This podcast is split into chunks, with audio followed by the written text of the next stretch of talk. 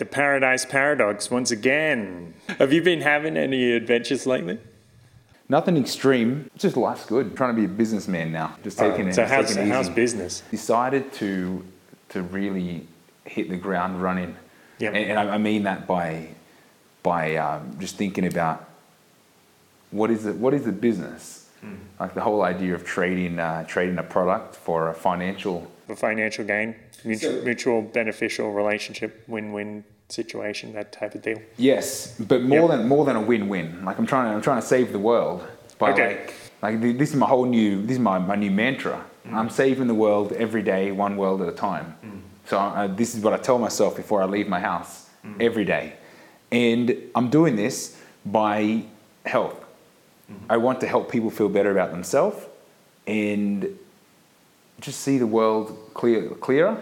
So um, I, I'm selling an organic, um, an organic coffee um, with, uh, with with vitamins and nutrition that they that they need. So I thought, you know, I'm not going to overcomplicate this. I need to make one coffee and go sell one coffee to one person and explain Yeah. explain what it is in, in the coffee. And even if it's not going to, I thought even if it doesn't have it in the coffee, they need to believe me. This could be a placebo effect that they're going to have Okay. a really a really good day with my coffee. Yep. yep. So you know this, and then you think about the marketing and the sales. So this is about the first interaction and the the smile and the the bond that you make with these people. Hmm. Um, so yeah, that's that's business. Business is booming. yeah. Business is good. So you've been Um, having some record sales lately. Things things are starting to look up. Well, I, I, I literally I only make like ten coffees a day, mm-hmm. and I go sell them as fast as I can, mm-hmm. and then I, I come back home. I feel like that's kind of the Mexican way, because Yeah. no, because I mean no one in no one in Mexico really has a set hourly. I mean, unless they have a shop, but uh, anyone that's, that's on the street selling, mm. they want to sell all their gear as quick as they can and then get home. Yeah. It's like yeah. it's like that's that's just 101 business. Make, yeah. make well, the money. so- yeah, sometimes I walk into a taqueria and like, oh, what's in, what's in these tacos? And they're like, oh, they're all gone. and they're totally cool with it. It's like, you know what? Yeah, you, you missed out. Sometimes they even laugh at you, like, yeah, get here earlier next time. You messed, kid, you messed up. Yeah. Get here earlier. and it's like, you, and it, sometimes you feel bad, but it's business. They don't care. Yeah, yeah. Um, so today was the first day that I walked home with an empty thermos. Wow. Okay, that's great. So it was, it was really good. How big is this thermos? Um, it's it's like 19 gallon, but I don't feel it that big. Okay. It's a big thermos. that would be like, yeah, 19 gallons. I'm working of on it. coffee. You sell that and you retire. No, I, I make I make three liters, Hmm. three liters of, of solid coffee, and uh, I'm still. It's it's a new thing for the, for the Mexican public. So um, I'm refining the the recipe Yeah. because uh, I, I realize not you know people they don't really want something new, Hmm. but it's it's cool. But today was today was the best day. Yeah. The best day. It's like I'm taking everything from post grad business Mm. to just sell one coffee at a time and sell it because you want to, and it's going to change their life. Yeah. I tell them that it's going to change your life. In, in a, like, in a, in a, Do they believe that? um, they usually they usually laugh, have a giggle with me, and it's like, Okay, well, I already yeah. I already did because like you know you were you were looking sad five minutes ago walking down the street. True. I, I waved to you, said uh, good morning, smiled at you, stole a moment of your time, and then put a coffee in your hand, and now you're walking down the street with a smile. that, that's my that's my whole philosophy. Okay, well, that's a that's pretty good. See, yeah, it sounds like it's coming along well. I hope so. I don't I don't know how dumb that sounded, but that, yeah, that, that's exactly what I do. And um, we were joking about how I'm waking up at 5:30 in the morning now, just super pumped about my day. Like that's that's saying 5:30 in the morning. That's like I'm I'm now I've changed my fractal to a new Aaron that didn't. Aaron's not a morning person. All right. Aaron wasn't. Okay, I'm a different person now. changed your entire genetic structure from They say that. Yeah. person DNA to morning person DNA. I hope he's a better guy. Maybe you'll grow another foot or something. Check those fingers. I mean, I mean it you could, Ah, yeah, okay, all you right. could grow another leg as well. Okay, I want to I want to talk about that for Yeah. a moment, but you Okay, let's take okay. a, let's take uh, let's throw an intro in. All right, intro.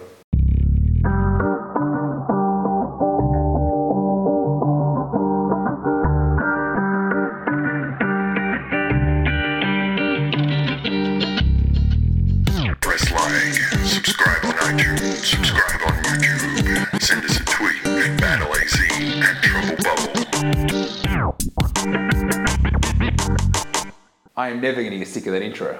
it's a good beat. Okay, why am I going to grow another foot? I said because you cha- you change your genetic structure by altering who you are, and uh, so maybe you'll grow another foot in height. See that that sounds insane, but I believe you. I, I, I think Really? Because I was kidding. Um, no, no, I, I, I really I really think we can. okay. You, Yeah. you remember I was saying we can like okay, the I haven't seen the movie yet, but we mentioned Lucy in the in the DNA episode about how you know you start using more of your brain power, then all of a sudden you can change your residual image. Hmm. Like that residual image is just like a the way you present yourself to everyone else. Hmm. So if you're activating, if you're changing more, Yeah. changing your DNA, Perception is projection. you're yeah you're you're projecting a different DNA strand. You're activating something that wasn't there before. Maybe you can start growing things.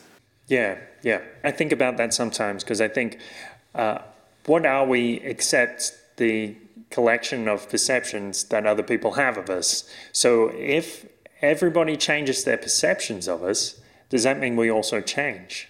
Are we something different because of that? Yeah, we we are. We're different. Yeah. I don't I don't know why. I can't explain that. But but I mean, today's episode, we wanted to talk about how.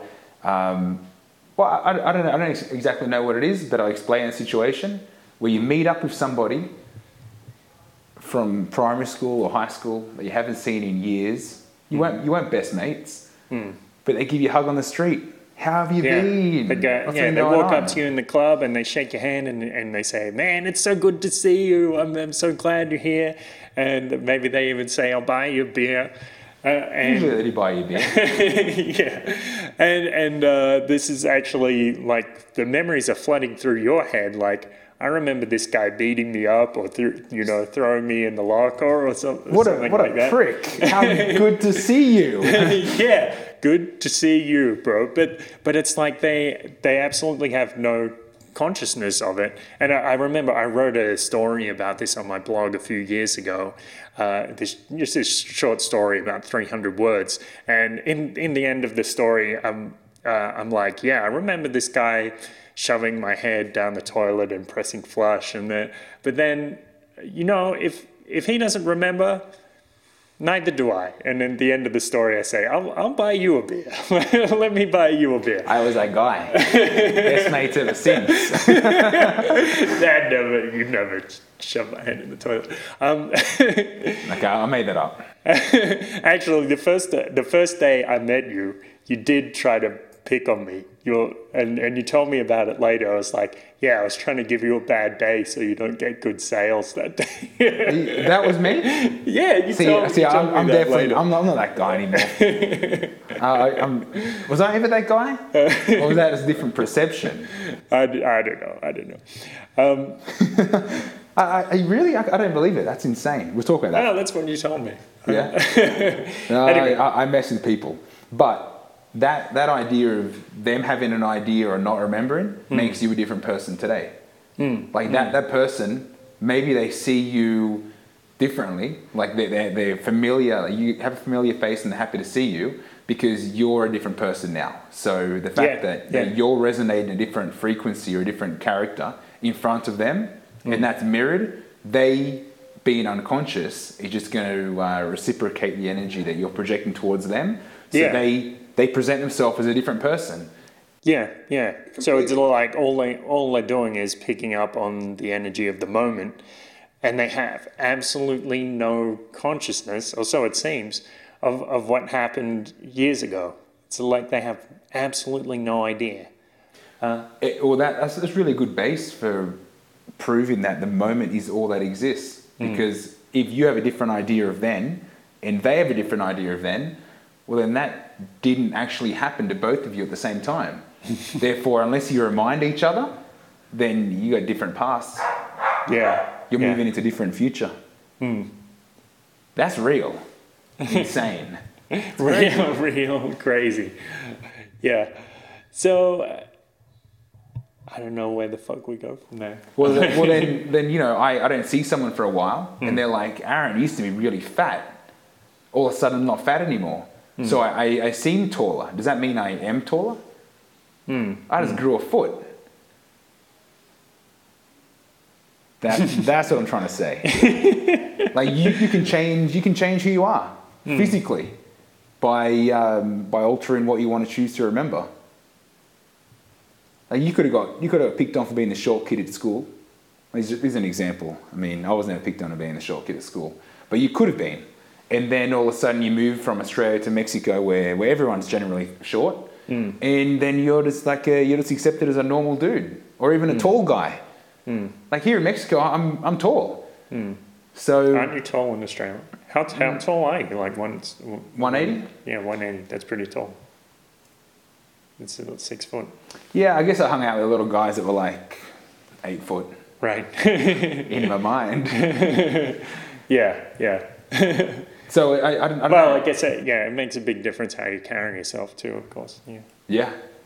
Yeah. Yeah, but I mean that's um, that's that's all perception. That's what we're talking about. But um, I, I don't know. I know it's interesting And because then then all of a sudden there's a whole lot more choice. You, you get to choose how you present yourself, and then there's tactics and how you and how you do that. Maybe you want to give yourself a mantra in the morning before you leave your house. That's that's a weird word, but you know it's just like a, a little little slogan to live by. So uh, maybe I seem like I'm seven foot tall and I walk outside to everyone else because they're just going to work. I'm saving the world. Uh, that's that's the difference.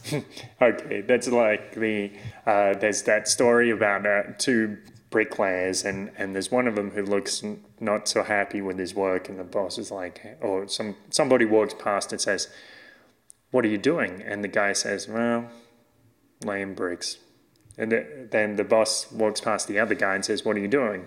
And the guy's like having a great time, like focusing so carefully and intently, laying these laying these bricks with this, with with passion. Yeah.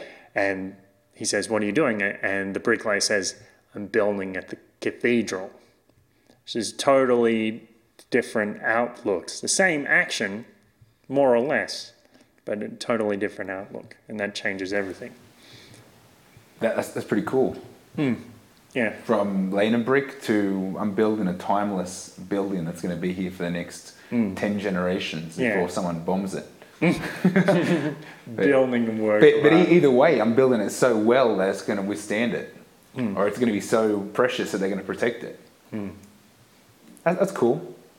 I can dig that. Yeah. So you, you uh, the moral of the story is you got to take more consciousness in every step, every process. Like know what you're doing, big like bigger picture.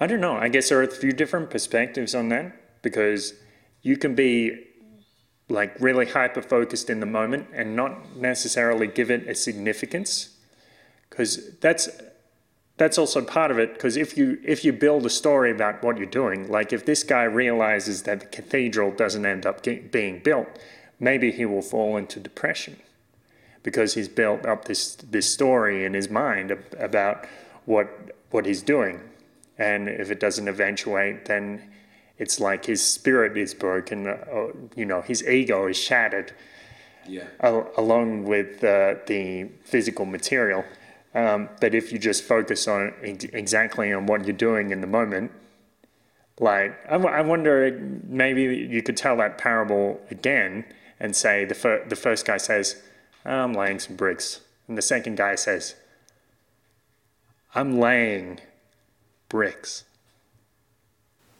it's yeah, yeah, it's the same same thing, but with yeah um, with all the passion, Yeah. but with no expectation.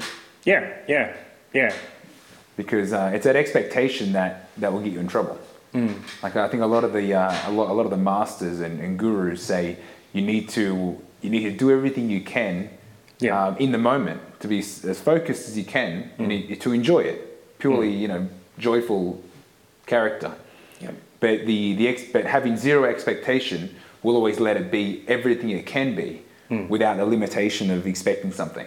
Yeah, complete focus, complete dedication, but at the same time, detachment from any result. Yes. Yeah. I guess like, like helping the old lady across the street. It's like you don't you don't get her there and then look around like who saw me? I'm such a great guy. Yeah, yeah. It's just like you know what? It didn't even happen. I hope no one saw me. and uh, that's the way it needs to be. I actually did help an old lady across the street a few months ago. Really? I, th- I think that's the first time it's ever happened in my life. It wasn't, it wasn't because I went out of my way to do it either. No, but you, you, you were just there, or what happened? Yeah, she, I was there and she, she asked me, Can you help me cross the street? And, Oh, cool. And uh, yeah, this was when I was in Medellin. And, and then it happened that we were actually going to the same restaurant. And uh, she gave me a, a Catholic blessing after that. That was nice. So that's the first time you ever helped an old lady. The first time I ever helped an old lady across the street. Not the first time I ever helped an old lady. I mean, sometimes I No, carry j- j- just the way just the way you said it was Yeah. like I, I felt like you know what? I, I- this isn't me. I'm not this kind of guy. But it's the first time, and I'm never going to do it again. right. no, that, that, that's me presenting a, a negative a negative character and negative skin on you. Whoa, you boxing me in, man. No, I think helping people's it's um, it's a good feeling, but um, the energy behind that. I mean, I, I don't want to quote any any guru in particular, but um, the the idea of, of helping someone else um, in in like a selfless act of what, what do they what do they call it? Um, Altruism. that, that's the term. yeah. But what does it what does it mean to uh, to the person? Like in when you when you use that word. What do you mean? Well, like, is it? Um, you, there's no expectations attached to that at all. It's like a, it's, Oh, a, it's a pure that's like right. selfless act. Yeah, exactly. Yeah, that's what altruism is. Yeah. Oh, cool. Um, well, that um, apparently changes the world. Hmm. Every single like every single moment of that is Hmm. is the superhero in you doing the right thing. Well, I remember the first time I arrived in Mexico and I got here to Guadalajara, and I I got off the plane and uh, went to the taxi stand, and there was a guy in front of me, and he turned around and said, "Hey, uh, you're a foreigner. Do you need help?"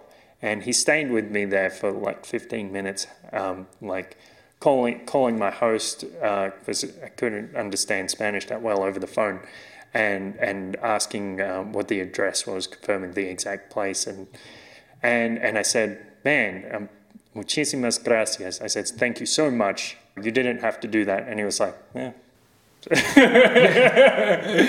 Uh, he, he was already walking away. He was like, "Whatever, man. I just I was here. He was here." Yeah, it's got like completely normal Mexican hospitality, but I think I, I I thought about that later. I was like, wow, this guy could, you know, that could make so much of a difference to somebody, but it's just such a small thing. Well, it did. Yeah, Like that, yeah, that, that made kind my of day a lot easier. yeah. I mean, you, I mean, you would have made it either way. yeah, but instead of you know kind of the uncomfortable run that you could have had Hmm. it was like boom it's organized yeah. yeah i guess it's uh, there's many examples like that but um, it seems to be that when you leave and you're trying to do it you, that you just the opportunities don't present themselves like you just need to you need to have that in your in your flow otherwise you you lose it but then if you're expecting to help somebody then you're expecting the reward of expecting to help somebody Ah, don't help I don't them. know. Just, just do your thing. yeah, Help yourself first. yeah. Okay, I, I don't know. Was, was that the topic of today or story times? Well, I think we're all over the place, but that's fine. Um, I was think, thinking about before when we were talking about memory, people from the past that come in and they have no consciousness. Or the other side of it is sometimes I, I have a memory and I'm almost transported into the moment when it happened, and I don't just like see what happened in my mind or you know hear the words, but I'm, I actually feel the mental state that I had at that moment, and I feel the mental. I not only feel the mental state, I feel the context of who I was as a person at that time, and, and it's like I'm kind of transformed. Uh, like I'm I'm almost half my size. My my brain is a smaller size. uh, I feel like the, the a person I was t- 20 years ago. And Yeah, you, you can feel the rim of your mind space. yeah, yeah, Like you, you can you can feel how much smaller your your brain was. yeah, That's I've never thought about it like that until until right now, hmm. because um, the the mind is like endless. Hmm. You can you can think of anything you want uh, all the time and to the depth that you want at hmm. any time, and you don't. You just choose to to be you, and you don't think about it like that. But I could say any word right now, and you would be sent on this uncontrollable. Like that word means X in my mind, and you automatically get flashes of images or whatever. Or, uh, or if you want to extend further, you know, you could make any sound, and all of a sudden your brain's going to automatically make geometry based on whatever whatever that is. But uh, man, good point. You're, you're like 5D now. is that what it is? Is that what the fifth dimension person is all about? fifth dimension or fifth density. Well, It's just- I, I think fifth dimension because density is a, a different, like it's, it's an energy. yeah, I guess it is a kind of fourth or four, fourth or fifth dim, dimensional experience because on on one level you're aware of the present moment, but on on this other level you're aware of the past, and you have this deep knowledge of the past, this this this deep experience of the past Yeah, you're so that's occurring at the same time. you're so detached from from yourself and that that you allow yourself to be the two experiences at the same time, and you can see that you're not the experience or the person. You're you're bigger than that.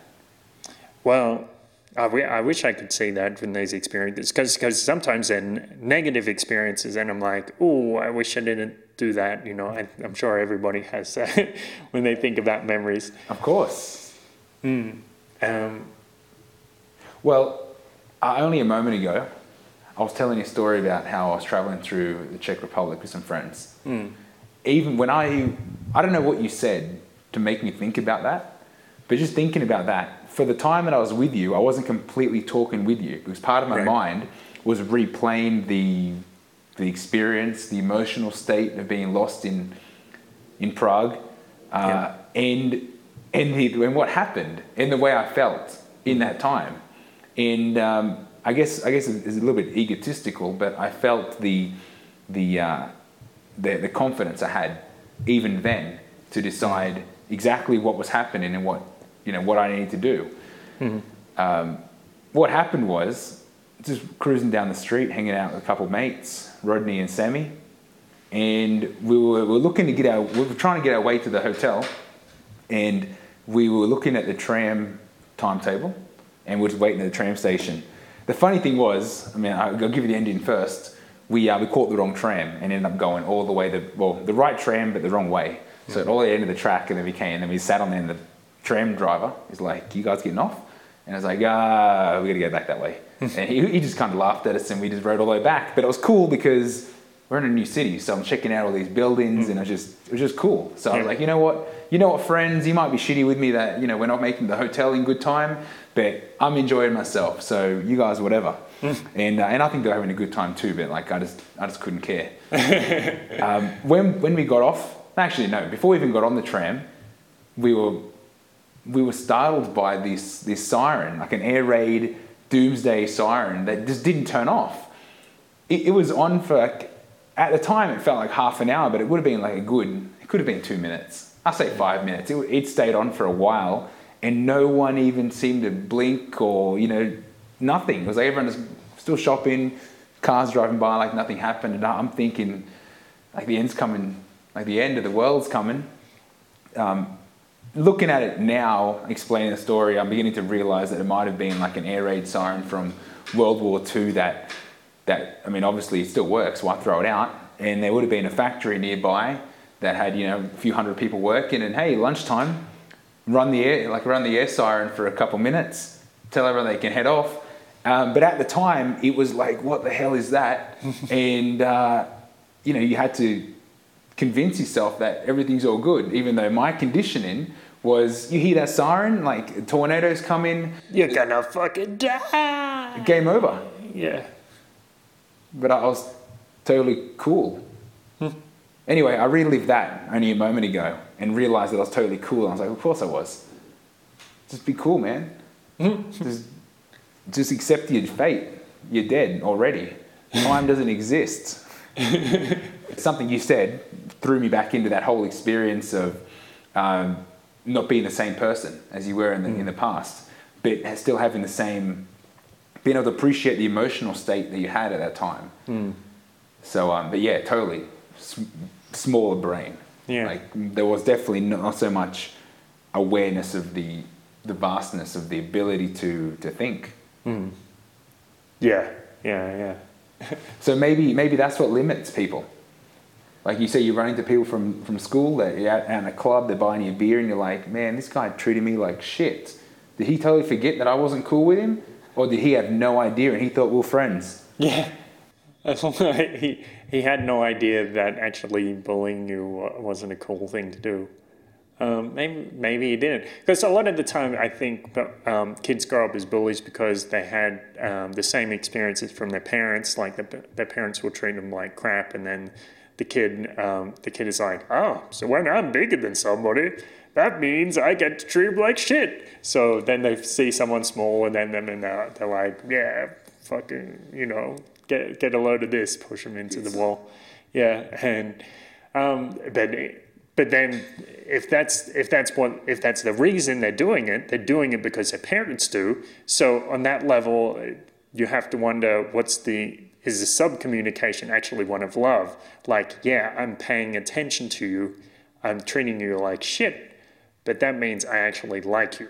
I agree. Um, I think yeah. that, I think that's what it is. I think if we're, we're we're so infinite that if we put any attention to anything, it's because that is the attention, that is the love. Hmm. that, that's the reality. Attention. Well, there's that experiment. I still want to see if this actually works out.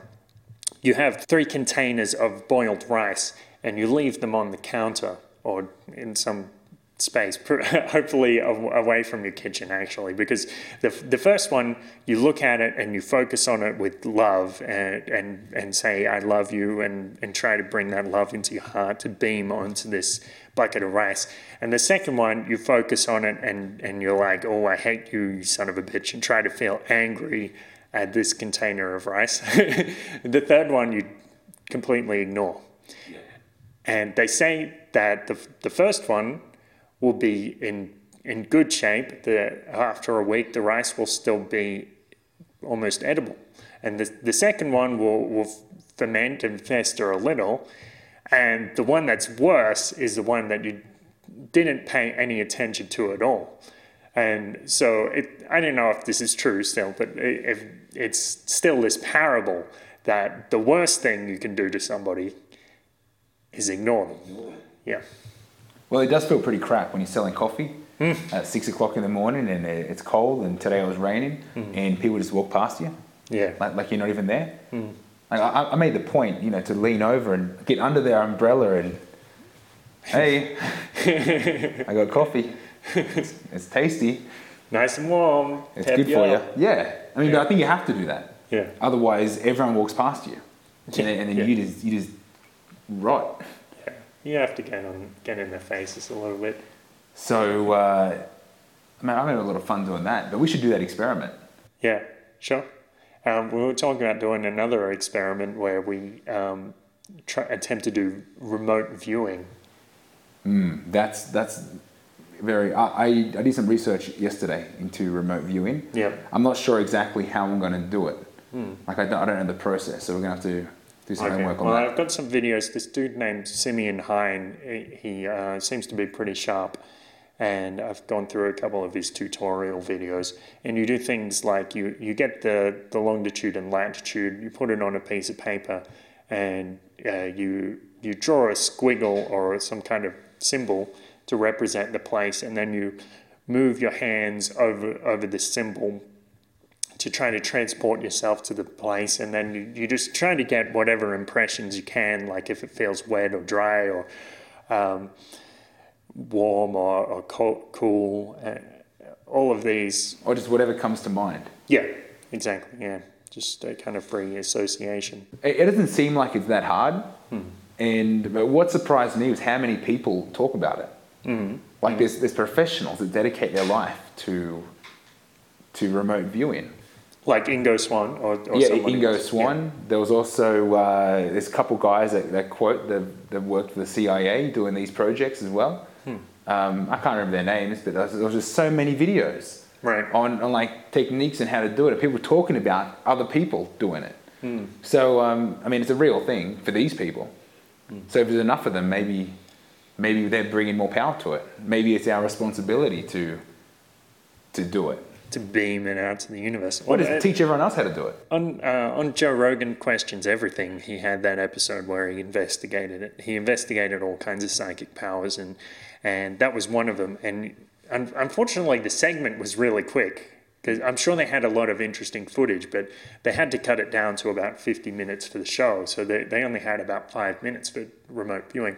Um, but they brought this famous remote viewer, and Joe Rogan also chose a, a skeptic to come with him and they they did the experiment, and the skeptic was a, actually the one who got the best results.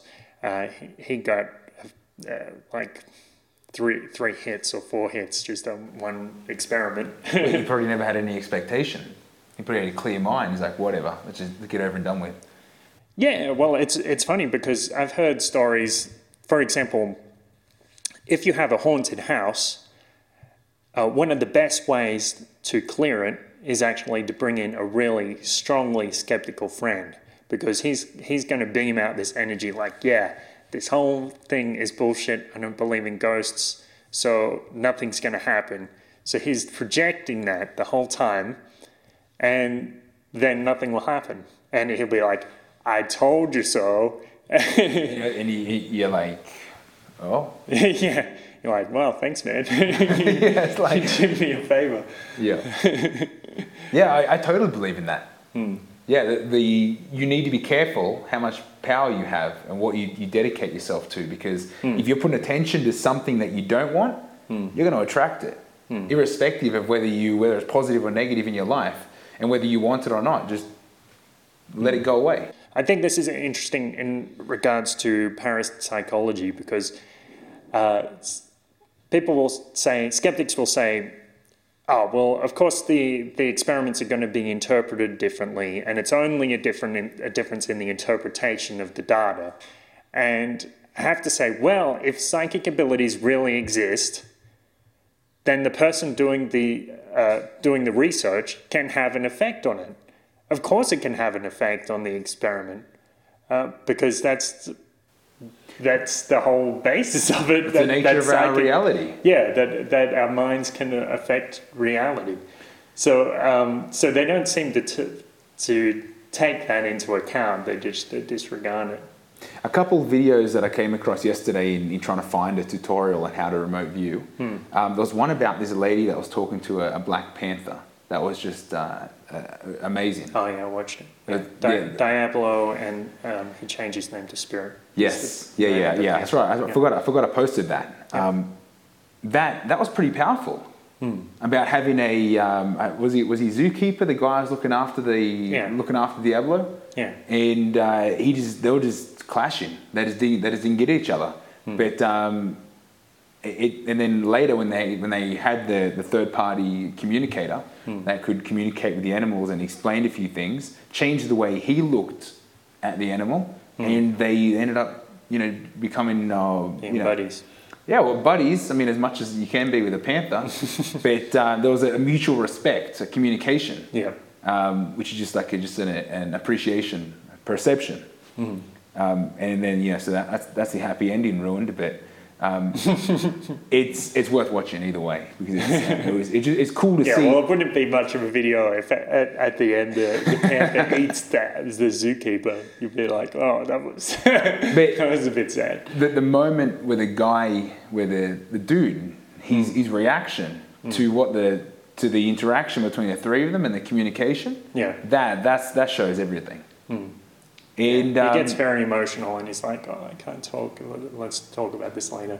yeah, I mean, Yeah, it, he doesn't want to express so much emotion on the camera. it, it really it really got to his heart. Like he, he was able to talk to this panther. So uh, I think I think we're getting superpowers and they're they're coming back. But the the other video was um, was about the the dogma of reality, how we all think that that um, that particles are, are physical All right. when we make them physical. Like if we jump back to the, the double slit experiment, and Hal's like, wait a minute, the, uh, the electron can be the particle or the wave. It's like, no, no, no, we made it the particle. We made it the particle. It's only ever the wave. Or it's only ever. Well, if no one ever looks at it, the particle never exists. we made it the particle. This physical reality does not exist unless we look at it. Should we take a break? If they want to come back.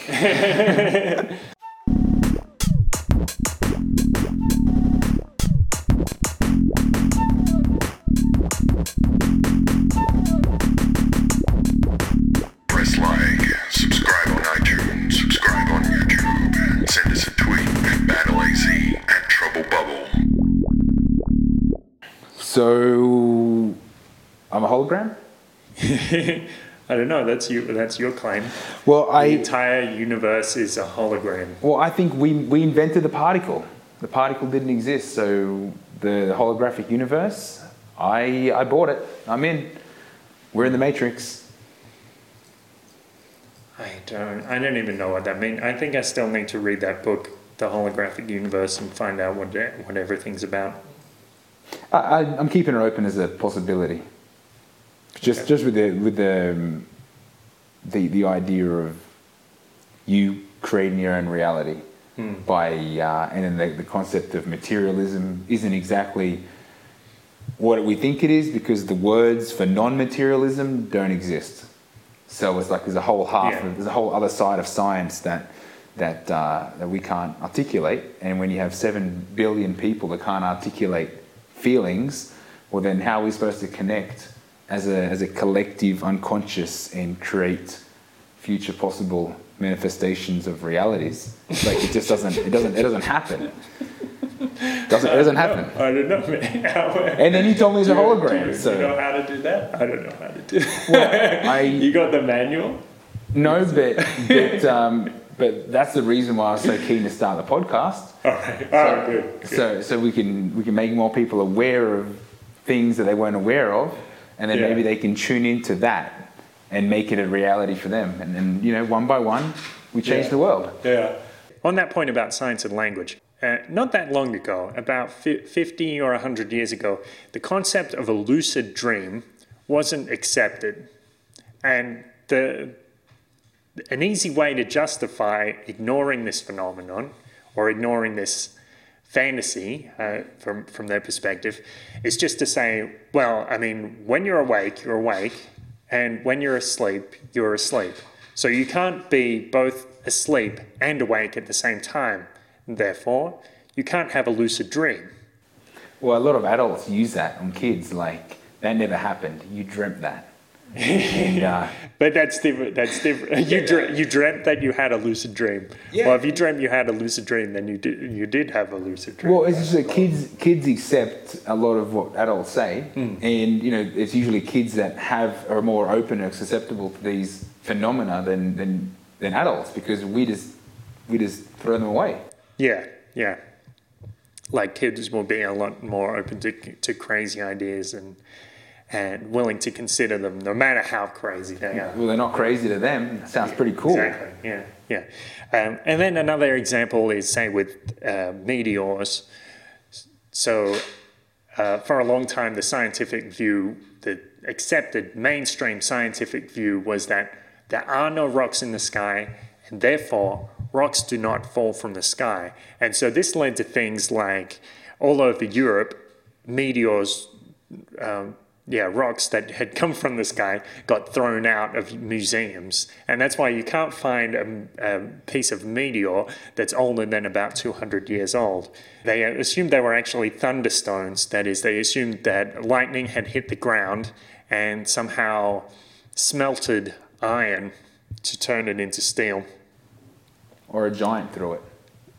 Yeah, I guess that was a scientific explanation.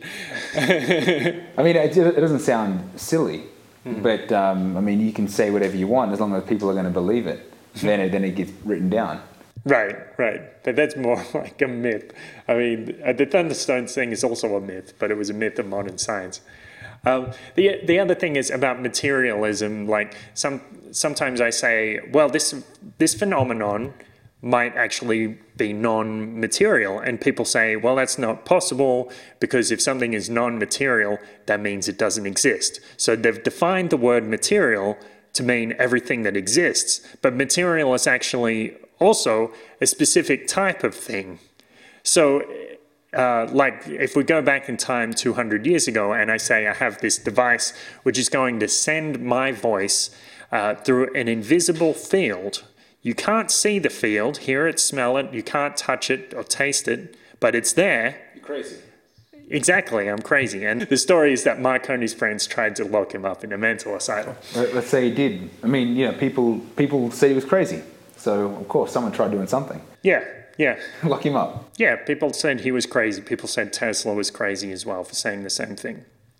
And um, but the thing is, from their perspective, at that time, radio waves would have been in non-material. So from their perspective, radio from a materialist science perspective, radio waves did not exist and could not exist. So today, if we have a phenomenon like kundalini or chi or prana, uh, different types of, of energy, then uh, we say if we say they're non-material, then well, all you have to do is check the dictionary. The dictionary says they don't exist, and that's that ends the thought. There's, there's no it words, off. but it's Yeah. cool that it comes back to language and being able to express something. Hmm. And if the words aren't there, it can't be uh, collective understanding. Hmm. Therefore, it doesn't exist. Yeah. It can't exist. Yeah, it's mu- much more difficult to convince somebody that something exists if you don't have a word for it. You need to paint it. yeah, you need to describe the whole thing from scratch. Like Da Vinci, Hmm. he had to paint to express what he was saying, and only now it's starting. People are starting to like. That's what he was trying to. That's what he's trying to draw. Like you know, the, you know the guy, Hmm. the guy in the, the circle and the square. The picture where the guy is spread out and you can see his limbs at various like- like positions perfect- and is perfect man. a circle. Yeah. I've, I've seen that picture described or explained as the, the square being the, uh, the consciousness and the circle being like the manifestation of reality of man. So I don't know, maybe Da Vinci knew, maybe someone's been a little creative, but um, I thought, I was, I'm thinking that if Da Vinci did know this, how could he write it down? There's no words. He would have had to have painted it. And there it is. Yeah, yeah. That's just an example. I thought it was more of like an anatomical diagram, discourse on the range of motion of humans, something like that. Yeah, I don't, I'm not too sure. I mean, that, that's just uh, one interpretation that I had that, that could possibly make sense. Yeah. But yeah. it's, it's in lines with being able to knowing something or feeling something and not being able to tell your mates Hmm. because there's no words. Yeah. So, yeah, another term which has come about recently, like you notice when I mentioned chi, prana, and kundalini, they're all foreign words. They're not English words. they're, you know, they're ancient words. Chi is a Chinese word. Uh, kundalini and prana are both Sanskrit words uh, from thousands of years ago. So, uh, um, and the, those things somehow still relevant. These these ideas, which from a materialist point of view, they should just be superstitions. Well, no one's created, no one's reinvented the word. So it, Yeah. It is- lives on as what it is, which is Sanskrit. Yeah, And uh, yeah, so another word or another term which has come into use in the last few years is autonomous sensory meridian response or ASMR, which is, uh, I mean, it sounds like a bit of a word salad and it's, I mean, it sounds like a scientific term, but it's not exactly a scientific term. It's just what somebody made up to describe this phenomenon, which is kind of a tingly, pleasurable sensation in your brain. Uh, and according to modern science, you can't really feel this because you don't have any nerve endings in your brain.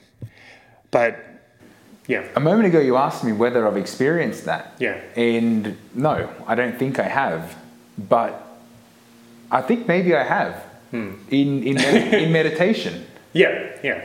There you go. But, but because you're not you're not in your body, it just kind of feels like like there's like a light. yeah, I, I, I don't know. I, I can't explain it. But here in that, I think maybe I have. good, good. So, well, when, That's a tick. yeah, it's definitely. Um, I mean, I wouldn't be surprised at all if you experience it during meditation, because a lot of people have that feeling of energy during meditation. When you when your physical body is really still, then you can s- start to feel uh, what seems to be a, a subtle body, or like a, a, a soul, or astral body, or you know, or just a just a just a fantasy. it's almost like look at it. a um, like a real light pins and needles, but without the pain. Yeah, yeah, that sort of thing. Yeah, Okay. yeah. Well then, yeah, I'm I'm down. Yep. okay. And I've felt it too many times. Uh, um, and I think it's it's interesting too because for years I had that feeling and I never told anybody because I didn't want to say to somebody, hey, you know, sometimes when you get that tingly feeling, I would have described it as the opening of the Sahasrara chakra. But that's not something I can say to my next door neighbor. uh, Why, why not? It's a bunch of gobbledygook. What, what, Nobody do they, knows what that means. what do they call it? Call that all that stuff falls in the category of the, the woo woo shit. Yeah, exactly. Yeah, and it's not it's not so easy to talk about woo woo shit here. Here in Mexico, it's it's a lot easier. If you got in the corner I- and started yeah. talking at this stuff, you would have a crowd. Yeah, They, they, they'll look at you, they're blank, like the white guy's talking. Let's hear what he has to say.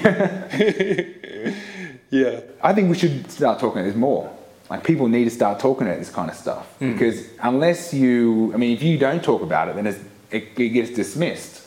yeah, yeah. So if you have a, a strange experience, maybe you sh- maybe you should talk about it. I don't think people are going to talk about it. Or like, okay, well, have you ever had have you ever had an out of body experience? Yeah, Yeah. yeah, yeah. Of course. I get, I mean, I say of course, but I mean, anyone that knows me would say, Aaron, yeah, out of body experience. All the time. Bring, bring that guy. do you want to do you want to share it? The one that comes to mind, because uh, of course some of them are more real than others, is, uh, is watching yourself sleep. Is probably the most is most common. I mean, Right. for, for me, I wouldn't even realize that I'm dreaming, Mm. and all of a sudden it's like this this room seems familiar, mm. and it's my room, and it's like, okay, why is there someone in my bed? That, that seems really that seems really weird. Right. Like I'm in my house, there's someone in my bed, and then you you you know you, of course you, you go to peek and you see yourself, and it's like shit. Mm. What what the hell am I doing? I'm there, but I'm here. And then uh, you know if, if that doesn't fright you and you wake up, or at least you jump to another dream, then um, then actually that, that's, that's about it. But the last time it happened, Okay. um, I was I was I wasn't by myself, and I was with someone else, and they they stabbed me. So In the dream. yeah, Okay. but I didn't realize I was dreaming, and I didn't realize it was me. Like it was too intense that I didn't realize that I was out of my own body. But uh, that's a whole other story. Okay. but, but still, like out of body experience. Yeah. yeah, that, that's probably the most intense that stayed with me, and it's probably because of negative nature. Yeah. Okay. okay. Simple. Because of the stabbing, you get hard to ignore. Yeah, well, you asked me like out of body experience. First one that comes to mind, that one. Mr. McStabby time. Okay. Well, yeah, I had this out of body experience about nine years ago, and I was deliberately trying to uh, bring on uh, an out of body experience. So I was lying on my bed meditating, and uh, I kept trying to push my consciousness out of my body. After a little while, like half an hour or so, it, it, it seemed like it started to work um, to the point where I sort of pushed my consciousness up about three or four stories. And then I, I still couldn't see anything, but I felt that my consciousness was somewhere other than my body, in more or less, because I'm still entirely conscious of my body. And there's no point where where it's uh, there's a change, a, a, like a definite change in consciousness, like slipping into a dream. It's, it wasn't like that. Um, so I ascended up these three or four stories and, and uh, tr- trying to look around. I couldn't see anything. So I called out in my mind, is there anybody who can help me open my third eye? And just at that moment, I, I started seeing, and in front of me was this like a huge rat who looked like he was painted in the style of an ancient Japanese or Chinese painting, uh, standing on its hind legs. And he said, I, I am the rat Buddha. And then he started to say his name, which sounded like it was in Sanskrit. And I was like, holy fuck, what the fuck is going on? Okay. So I got, yeah, How long ago did this happen? about nine years. Okay, cool. Yeah. Okay. Yeah. so c- continue with the, the rat Buddha. Yeah, so so at that point I was so freaked out that I went, I came back to my body uh, on the bed, and I heard the the rat Buddha calling after me, is saying, "Hey, monkey!" Like I don't know if he was calling me back or he was trying to insult me, or I think he just he couldn't tell the difference between a human and a monkey, so that's why he was calling me a monkey. And so, that, was the monkey mind. You would have been, what, like 22, 23 at the time? So you would have been like a smaller version of yourself. So you probably were monkey consciousness. Okay, yeah, that, maybe that has something to do with it too. Yeah. Oh, maybe uh, was the style of beard I was wearing. I don't know. You, you've never met him Um, since? no, no. Uh, and I got I got up and I still I felt very strange, uh, like I was scared, and I had to say, uh, I said to myself. I'm Kurt Robinson. I'm cool. I can handle this. Yeah, yeah, no, that's, that's good. and uh, like I took took a walk to the kitchen to try to ground myself like that I didn't expect that to happen and and after that I was so scared I never tried it again um, which You need, should have you need to try that again because when you asked me whether it was whether I've had an out of body experience, Yeah. I, I'm only thinking about times that I've seen myself out of my body, like I've known Yeah. I've been out of my body. Yeah. But every time I do meditation, I, I'm trying to to feel like that edge, that, that rim of my of my mind, Hmm. and I'm trying to throw it out of my body. Like this is just a normal meditation that I do like catapult like like like out. Like any, any way. Because I mean when uh, Okay. when, I'm when I'm meditating laying down sometimes I, I lose my equilibrium of that I'm laying down. Yeah. like in my mind I could think I'm standing up or I'm sitting up. Hmm. like I, I, lose feeling. Um, so that, that's like step one. Because I'm listening to a few gurus other podcasts and, and what have you.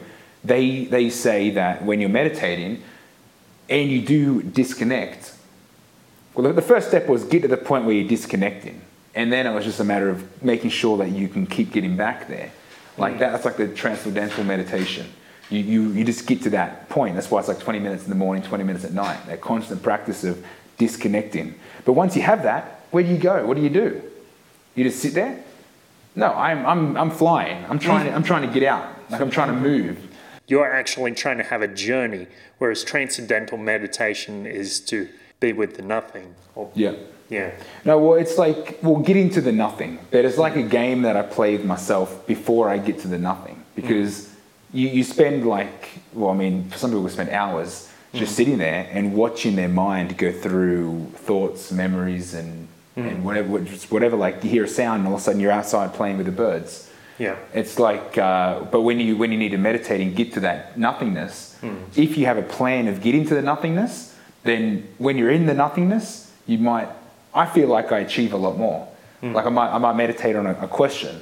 Or one time I just couldn't remember the name of a band that I wanted to listen to. Okay. The the Antwood, and I'm sitting I'm sitting at a bus stop, um, and I'm like I, I wanted to share this with somebody, Yeah. and I couldn't think of the name. So I'm like, you know what? I'm going to meditate. and I'm not coming out until I've got that name. Within five minutes, the name and the song's playing in my head.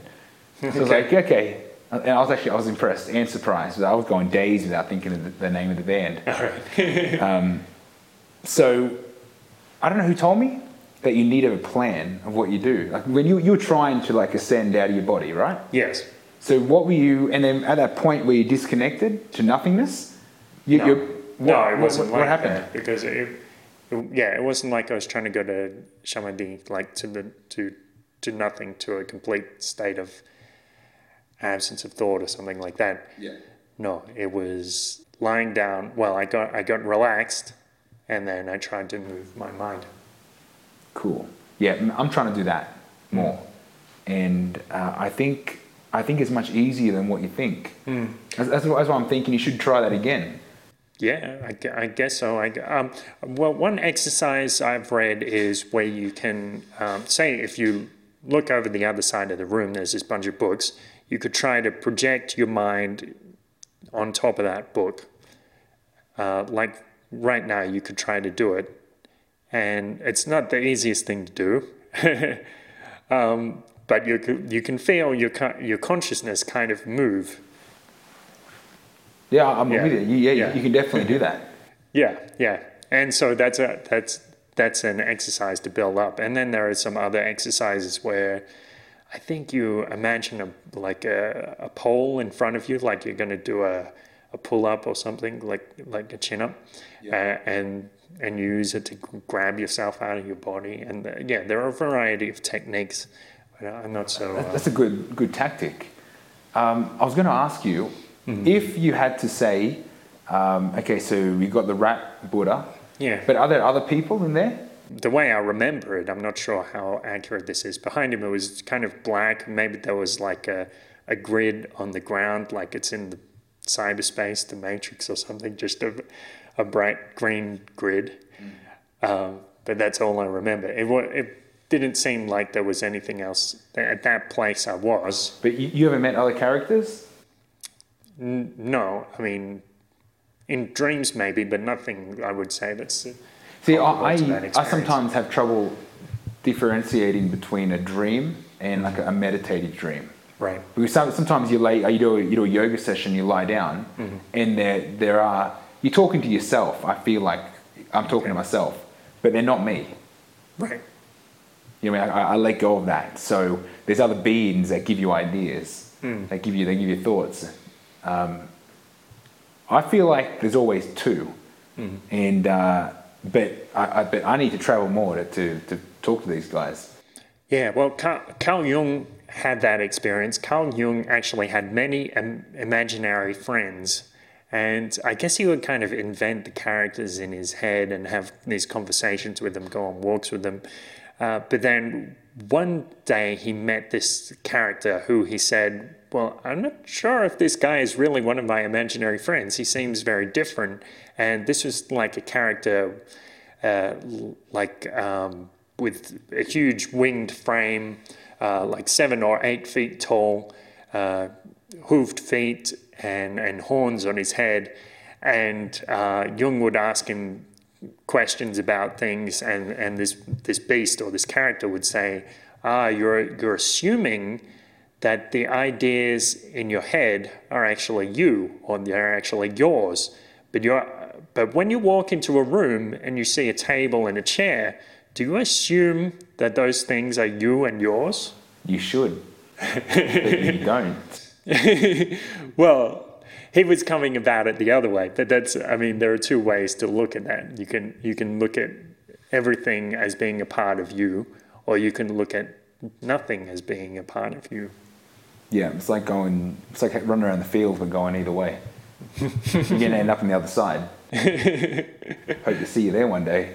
Yeah. That'd be cool.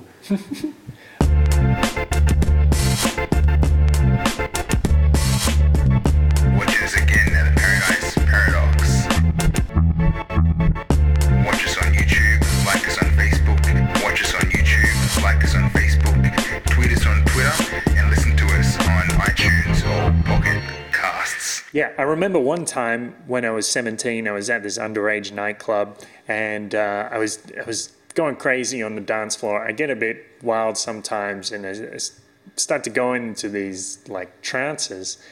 Uh, like my pupils get huge, and people ask me if I'm on ecstasy and marijuana and all this stuff, and I'm like, no, I'm just having a good time. I guess it's partly because of the the flashing lights. It's kind of a epileptic experience or something. Uh, and so, so one time I was, I was dancing away, and then um, I sat down for a while on the side of the dance floor, and I started to have this idea. But then, just just as it was about to form in my mind, this what it sounded like a recording of my own voice played in my own mind, saying, "This idea is too big for this universe." And I was like, "What? What? what just happened here?" It was you're in a nightclub. There's a lot of music, hmm. flashing lights, hmm. it's like environmental factors, and Yeah. you could hear you could hear a voice in your head over top of all that, or or you felt like that was a thought that you thought of that didn't feel like your thought. It was okay, yeah. So so it was in my own voice, and it was it was a thought in my head. So it wasn't like a, an auditory hallucination, like I mistook it for an actual sound. Um, it, it was my voice, but I knew it, it wasn't my thought. Like it wasn't a thought that I recognized as being my own. That scare? No, I mean, and did, it, did it throw you like? Well, you, you did say what what happened here. Yeah, yeah, it was a little weird. I mean, there's no consequences for this, so it's just within my own head, so I guess it's not such a big deal. Uh, yeah, so that's But, another weird experience. Did, did you tell a lot of people about it? No, I've hardly ever mentioned it to anybody. You're like one of the only people I've ever told that. That, that brings up another point. Yeah. Um, well, I was just thinking. You said you had dilated pupils, Yeah. and that that relates back to a podcast I was listening to with um, with Aubrey Marcus and Steven Kotler talking about um, getting into flow states. And I can't remember which which chemical it was that the brain excretes, but when you're in a flow state, um, it, there's a chemical that's excreted in the brain, and apparently that makes your pupils dilate. I mean, they, they were talking about factors that we're trying to identify when you're in a flow state and when you're not in a flow state, and how to actually induce the flow state, which opens up creativity and obviously dance would be one uh, one method. But I mean, that, that's, Yeah. but we're all different. Yeah, So I, yeah. I, I thought that's an interesting that's an interesting thing. But why? Um, I mean, we said why do, why do people talk about this kind of stuff? I mean, I don't I don't really have very many people I talk about this kind of stuff with. I talk to you. I talk to my brother Benny. Um, yeah, if I wanted to, how would I even bring that up into conversation? Like, hey, you know, this one time I had this thought it was too big for this universe. You know what I'm saying? That's pretty why I don't have very many How, friends. how would you? I just bring shit up like that all the time. so you know what happened the other day to me? This voice in my head telling me that I'm too big for the universe. this universe isn't big enough for both of us. Um, another experience I had, I was I had a slight fever. Uh, I had a flu or something, and I was kind of sick in bed or taking taking a day of rest, and I had a, a vision of this uh, being, and it it was like sort of like a medieval scene like a, a bard standing on a hillock uh, under a tree. And he was standing to the right of this tree. Well, it wasn't a bard, it was actually what I immediately recognized as a fifth dimensional being. And one of the reasons I knew it was fifth dimensional was because it kept changing. So I couldn't pin it down to one single three dimensional figure it was it was constantly changing. And, and just if you imagine if you have a two-dimensional plane and this kind of comes into flatland if- if we can talk about that. Sure, you have why a not? two, two-dimensional plane and you have a three-dimensional figure. So the two-dimensional plane is going to take a cross section of the three-dimensional figure. So if for example a sphere passes through the two-dimensional plane you're going to see a circle, yeah, changing size, becoming bigger and Yeah. starting as nothing, then becoming a circle, then getting bigger, and then getting smaller again, and then back to nothing. And so this, it, in this case, it was just like this being was was turning through time and space, uh, just as if we can easily t- move through a through a two dimensional plane. And at the same time, he was he was imparting to me kind of telepathically fifth dimensional ideas. But again, I couldn't interpret them. My brain isn't that advanced. But you, but you felt like this is fifth dimensional stuff. Like, Yeah. Yeah, that was my intuition. Yeah, I, I don't know why I skipped the fourth dimension and went straight to the fifth, but that that was my uh, that was my immediate assumption. and uh, yeah, so he was the, he was talking this these fifth dimensional ideas, and so again they ca- they were constantly changing. So it was like he was speaking multiple sentences at once, but I, I could only hear one of them. So each one would blend into the next across time. Yeah, you said you um, you don't know why you skipped fourth dimension. I I, Yeah. I kind of think fourth dimension would be like having a having a uh, a motion captured picture. It's like it doesn't really, unless it's fixed, there's there wouldn't be any really valuable content hmm. in it, which is pretty why why we skip the fourth the fourth because the time is irrelevant. It's like who wants to look at time? I mean, time captured pictures are cool. Hmm. If it's like a sun, you can see things that move real slow, you know, go through the sky. But Yeah. when you're talking to a a, a being or a hmm. I, I, I, don't, I don't know what, what do you call this guy, but like an entity in your in your mind or in your dreamscape. Um, is that possibly why you just jump to fifth dimension if you're just implanting ideas in your head? Yeah, I guess so, because in a sense it's irrelevant whether he can travel through time or not, but perhaps he can travel through time as well and just pop up at various points in time and, and then ex- express himself moving across space. um, but yeah, if you, I mean, I can, if, if you ever watch the movie uh, A Scanner Darkly, then you can get, kind of get a, an idea of what this guy looked like in my mind.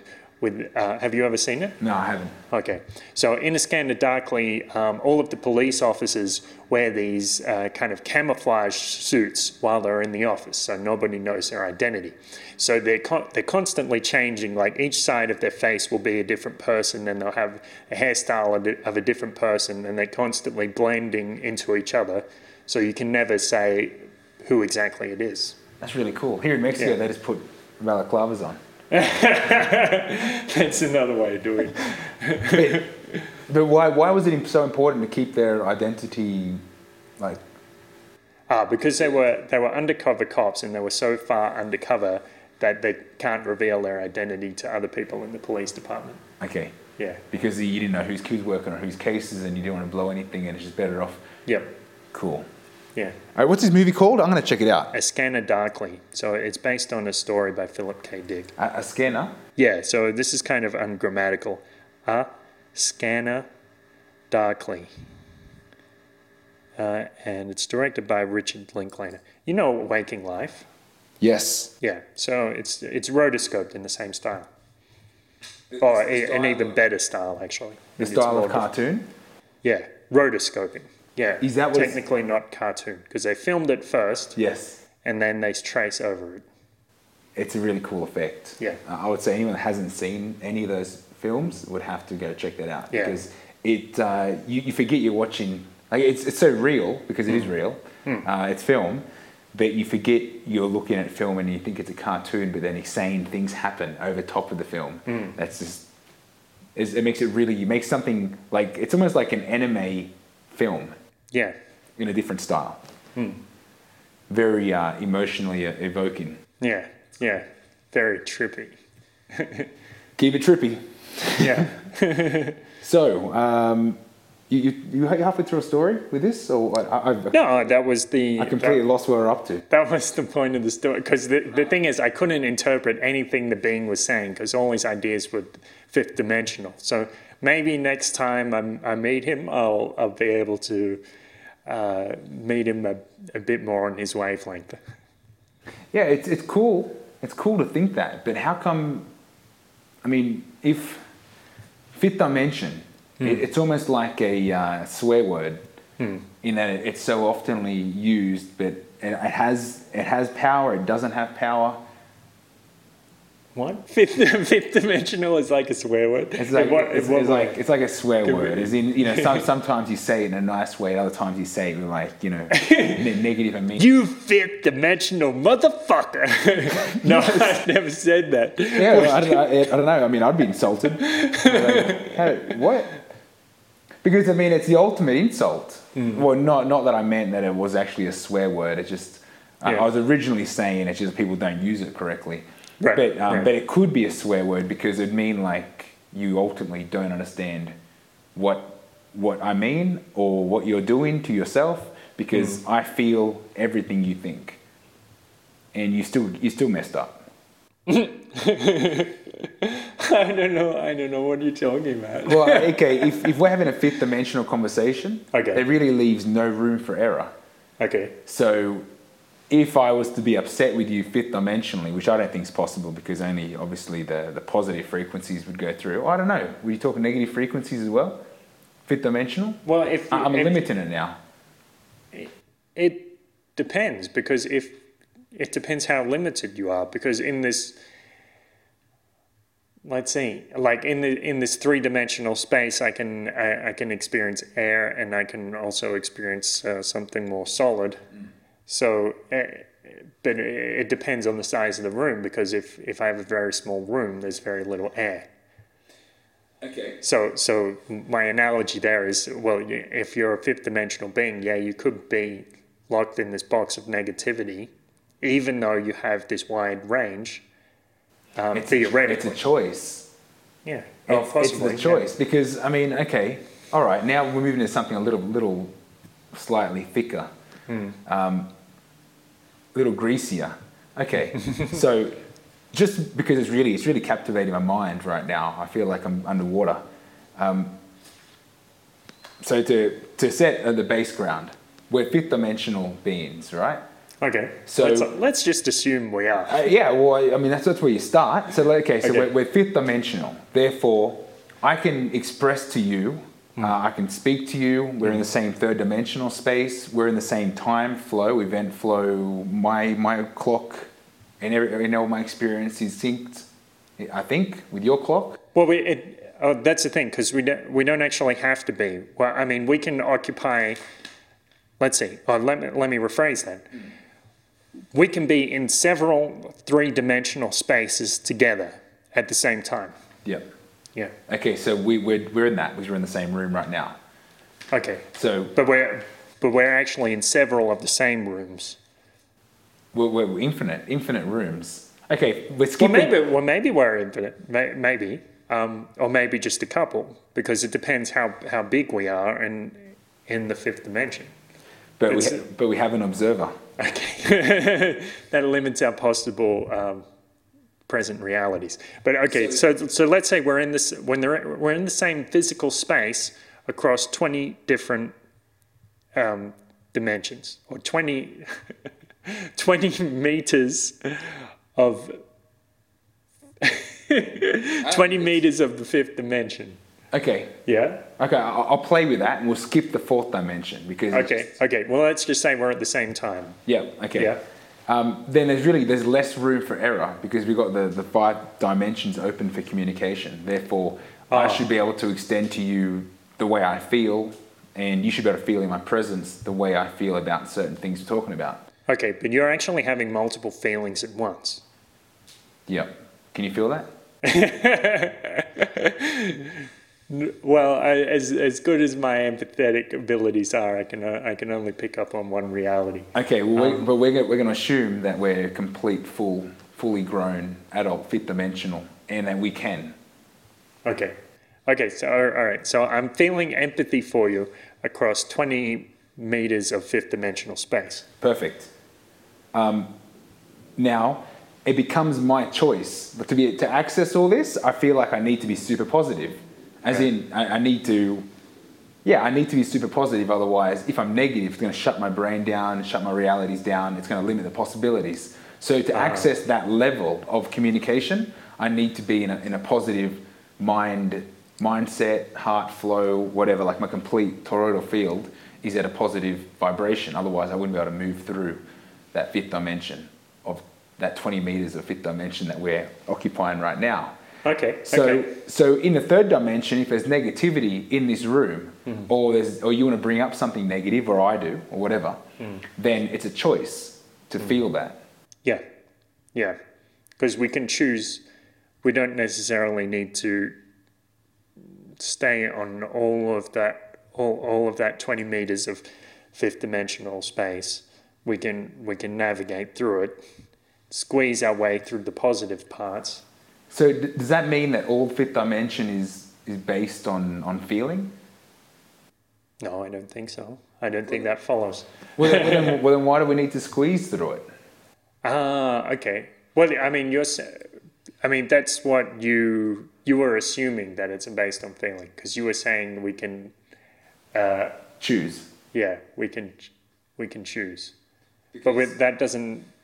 You you were also saying something like if if we if we don't choose, it's going to uh, negatively affect how much we can change on the fifth dimensional space. Yeah, but it, but that's an assumption you're making. Yes. It's it's not necessarily true. Well, that, that, Yeah. that- that's the then- that's the question I, I, I'm posing. It's like, does that mean does that mean in the fifth dimension? Does that mean you have to choose to be there all the time? Like you have to be consciously. I want to be here. Like we we assumed in the first place that we are fifth dimensional. Hmm. Does that mean you have to choose to be there and the feelings that you're going to feel because it's it's at a level of You're- complete. Well, you're already there. I mean, the the question is more whether you can choose to be on on different planes and across a fifth dimensional plane or across a fifth dimensional space. Yeah. because right, I mean, right now, are you choosing to be in this in this three dimensional space? Can you cease being in this three dimensional space? Not, Well- not exactly. Well, that that's the um, that's the living in sin. Because we're, we're, what? well, the, the sign the sine curve is the time. So you know when the Bible talks about where we're all condemned to living in sin, that's the fourth dimension of time. We're trapped. What? We're trapped in this.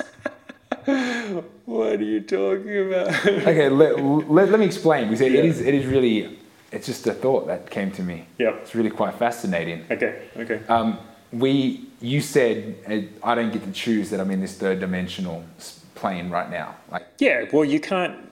Right now, in this moment, you can't say, "All right, I'm I'm going to cease existing in this three-dimensional place." yeah, the best I can do is choose to walk out of the room. Yes. And that that would be quite a few moments from now. Yeah. And that would be choosing to exist in a different three-dimensional space. It wouldn't be choosing to cease to exist because those are those are very different things. Cool.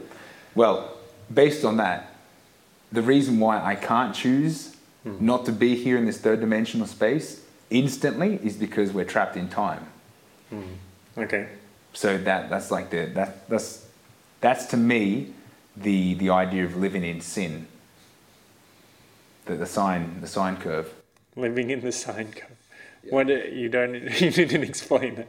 Okay, the um, trimmer uh, trigonometry. Yeah, yeah. I, I know what you mean. A sine curve. Yeah, a, a, wave. Yeah. Yeah. Okay, so because we're living inside, we're trapped inside this moving, this moving realm of particles that aren't physical, that are a complete light.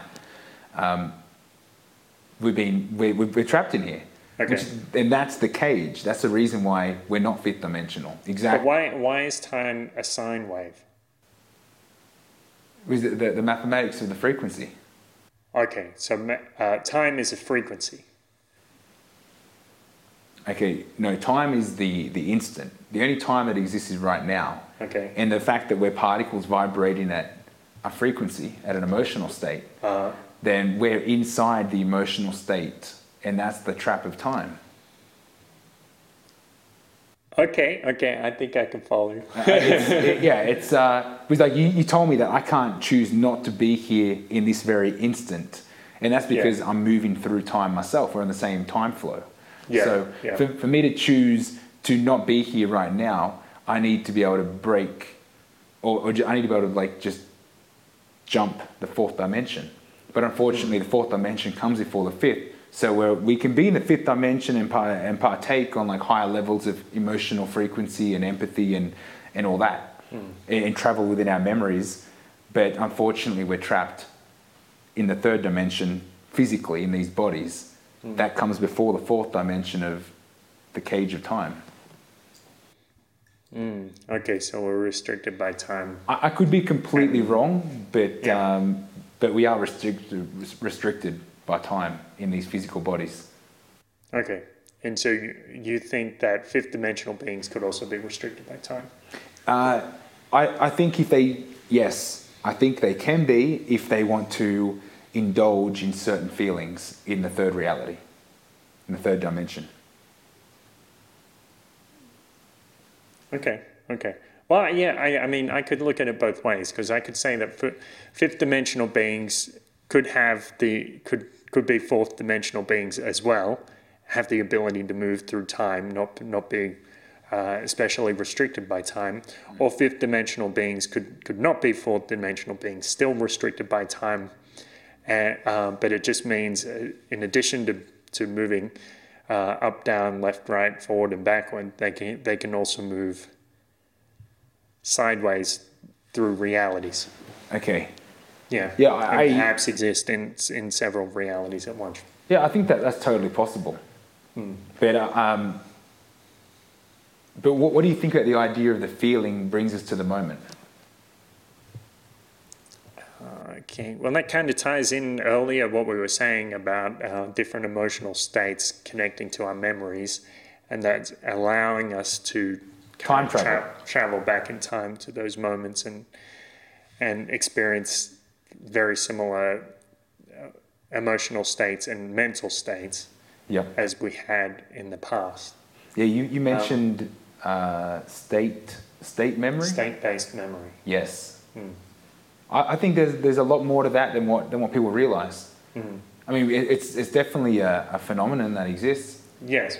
Yes. I mean, everyone's So experienced. State-based memory means that when you're in a certain state, you're more likely to remember things in that state than than otherwise. So, uh, so for example, if you get high and study for a test, uh, it's probably best that you get high before you go into the test because that's going to mean you'll remember what you studied.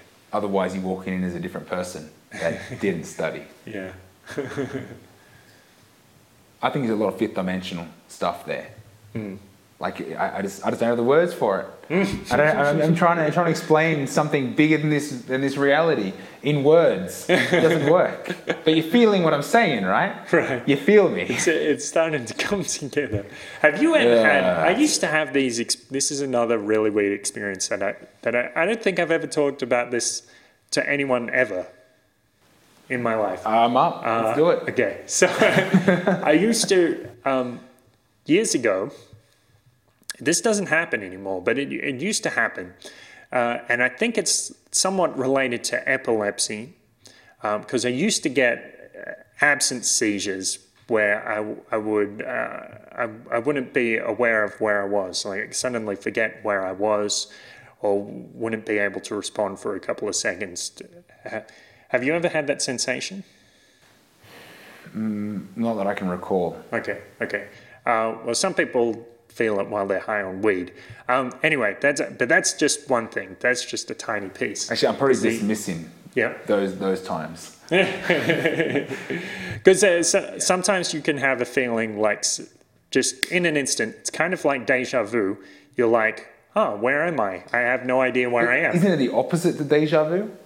Like Yes. where, where instead of Yes, living it it's- instead of living it again, you're living it for the first time ever. Yeah, yeah. Like Shit. like I just jumped into this body, have no idea what's going on, just gonna bullshit it until, until uh, I kind of pick up the flow of things. that that's my bloody that's my reality all the time. yeah. Shit, that, that's how I live. No, I, I tell you a funny story. I mean, sorry it's a butt in, but it's, I need to get this out. That Okay. that is like a constant reality for me, and it's and it's not. I mean, you know, I come to live with it. Yeah. But uh, I used to joke with, with my brother Benjamin and other other friends. It was like, you know, I'm in the um, it's like you're at the club scene. It's like it's the first, very first time you've ever done it. Like you, uh, Yeah. I, I put scene after something. Like I'm at, I'm at the X scene. Yeah. It's like it's the very first time I've done it, and the, probably the most The most memor- memorable shock to our system is the shower scene. Really? The shower scene is was for me the most intense. Holy shit! I'm having a shower. like I forgot. I forgot people even did this. What? What? What? I mean, I'm in a little box. There's water coming out of the room. I'm looking around, going, "There's a soap over there. There's like bottles of like I don't know what the hell this shit is. I'm rubbing in my hair." and for the first time in my life, I'm having a shower. Yeah. That happened. That's that happened unlimited amount of times. the shower scene is a recurring anti deja vu for me. yeah. Yeah. So Extreme. That's a, that's a weird thing as well because I this this is another whole tangent, but uh, I I used to remember seeing like on Sega cartridges, it would say if you have the feeling that you don't know where you are, you feel disorientated, turn off the game and you know tell your parents or so. It said something like that, and I remember looking it up, uh, uh, and I looked it up as uh, I looked up epilepsy, and it describes this as a petit mal seizure, a, a little bad seizure. But then later, I it seemed that the definition of petit mal changed into something different. It was an absent seizure, di- different to what I described, and it, like the the experience that I had had nothing to do with epilepsy, um, at least in the way it's d- described in medical text. Anyway, shifting realities again? I uh, well, if I did, I shifted years ago. Anyway, so Don't, don't stop, man. Keep jumping. woo! All right, so so the weird experience which I was going to describe that was just an aside. You know, don't worry too was much about those. You know, Yeah. Sit down, grab a drink. I get, the, I the ones deep. the ones I used to have where I would um, get this sudden flash of of something wild, something completely inexplicable, undescribable, and when I when I started to be conscious again, I guess I, I, I could call it being conscious again because this only happened in a split second. Um, I would be, I, I would know that I just had a very strange idea, so far out, so so wild that I couldn't remember it. And a few seconds later, I, I would. I wouldn't be able to remember what the idea was, but I, I remember. I do remember one, more or less, because it was this idea, like the sudden flash in my mind about a, a place that existed where every single action that you do, everything you do, is recorded. So every every instant has a physical space assigned to it. Yeah. Yeah. And that, that was the, the wild idea. Like it just popped, just like jammed into my head. Just Do you remember the address? because they tell me that. No, because this is like, okay, this is like if you are programming a, a computer game and you have an array or like a data set that has all of the, the sprites for a character. Yeah. Or, or it saves every single state that the universe goes through, that the game goes through. So I'm. So this isn't a place that you can access physically. You can't drive there. You can't travel there in a spaceship No. because it's a it, it's a removed data set. It's like an a secret abstraction. level. Yeah, it's a secret level. It's kind of like on Metroid when you when when you you can jump up through the the bubble level. And then you somehow get to another level, which you're never supposed to access, which is actually just a, one of the first levels, but with a different graphic set. It's kind of Yeah, you- kind of like that. you accidentally uh, let, let's run through a, different, a few different examples to try Yeah. and relate to people. You, Yeah. you pull, you're in the library and you pull the wrong book out, and all of a sudden the whole thing turns around. or like Indiana Jones, where the fireplaces turn around. You accidentally, whoops, I'm in a different room. That, that was supposed to happen. Or, uh, or like in the Matrix, where the rows of guns turn up and Neo. Yeah, like that. Yeah. Like that. Yes, that was what that was what the idea was, and this was the, I had this idea about 17 years ago. There, there's more there's movies that express that. More recent dated movies, but I don't want to. I don't want to blow it for some people that are. You find them. You find these secret levels in your own time. Like, I'm not giving away this cheat codes. Secret. Yeah, yeah. There's a thing like that too. Yeah. Um, yeah, so I had that idea when I was like 14 or 15. So it wasn't like it was influenced by a, by The Matrix, because that came out a few years later. Um, No, you, you're quite Beings. you're quite an advanced being. I was. Maybe I'm regressing. I don't know. Um, no, I, I, I don't think that's possible. I, I, I think I think you are for you are what you are from dot. Like time is just our illusion. Doesn't mm. change. Doesn't change who you were or who you're going to be. It's like that's the same dot. Mm. Like that's the mm. same flame that that that goes that gets lit up and gets extinguished simultaneously, Yeah. infinitely. Just a projection in the holographic universe. Whoa! Wow, So that okay. that wasn't planned. Okay, What so was that all about? Are we gonna are, are we gonna wrap up? Do you have anything else to say? Um, let's see. There, I did have something, but you just blew me away with that.